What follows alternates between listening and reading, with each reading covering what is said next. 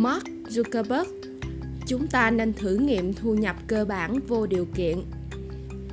Mark Zuckerberg, nhà sáng lập và CEO của Facebook đã phát biểu rằng chúng ta không nên dừng lại ở việc sử dụng GDP như công cụ duy nhất đo lường sự thành công mà bên cạnh đó cần khám phá những ý tưởng mới như thu nhập cơ bản vô điều kiện hay còn gọi là Universal Basic Income. Theo trang Wikipedia, thu nhập cơ bản vô điều kiện là một khái niệm chuyển giao tài chính theo chính sách xã hội.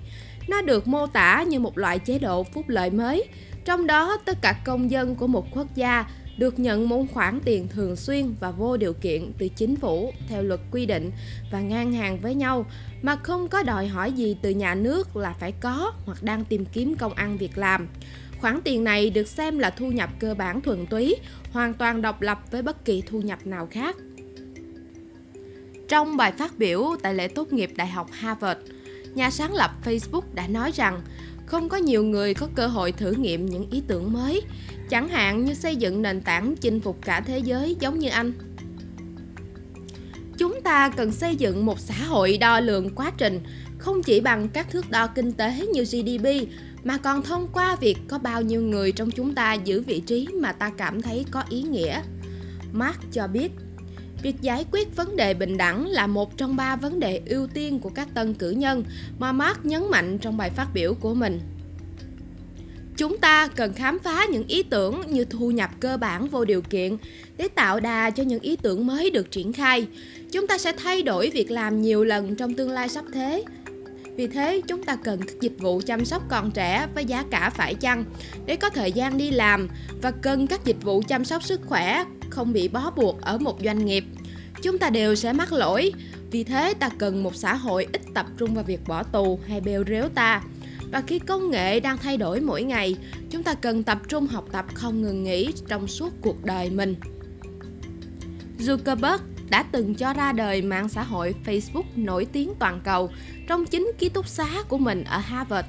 Sau đó anh bỏ học đại học và xây dựng Facebook trở thành một đế chế công nghệ giá 441 tỷ USD như ngày nay.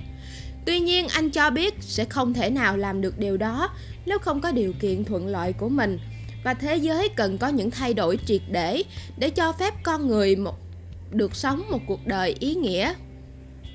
Thu nhập cơ bản vô điều kiện là một trong số những ý tưởng mà các nhà kinh tế học đang tranh luận trong bối cảnh công nghệ tiếp tục tạo ra những đột phá trên thị trường việc làm.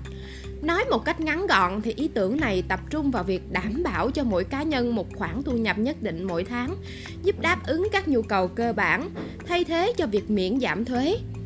Điều này được cho là sẽ tạo ra một bước đệm cho một thế giới mà đến năm 2020, 5 triệu người có khả năng mất việc do sự tự động hóa và các công việc ổn định phần lớn đều đã bị thay thế bởi các công việc bấp bênh trong bối cảnh nền kinh tế tự do. Scott Santens, một nhà kinh tế học và là người ủng hộ cho ý tưởng này đã phát biểu rằng thu nhập cơ bản vô điều kiện sẽ trở thành cam kết về cơ hội bình đẳng thay vì hệ quả bình đẳng, là xuất phát điểm mới nằm trên đường chuẩn nghèo. Bước tiến này chắc chắn sẽ tốn chi phí.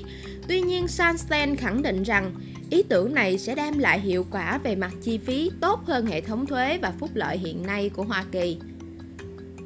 Dẫu vậy một báo cáo gần đây của oecd đã khẳng định rằng thu nhập cơ bản vô điều kiện không đem lại hiệu quả giảm đói nghèo nhất quán.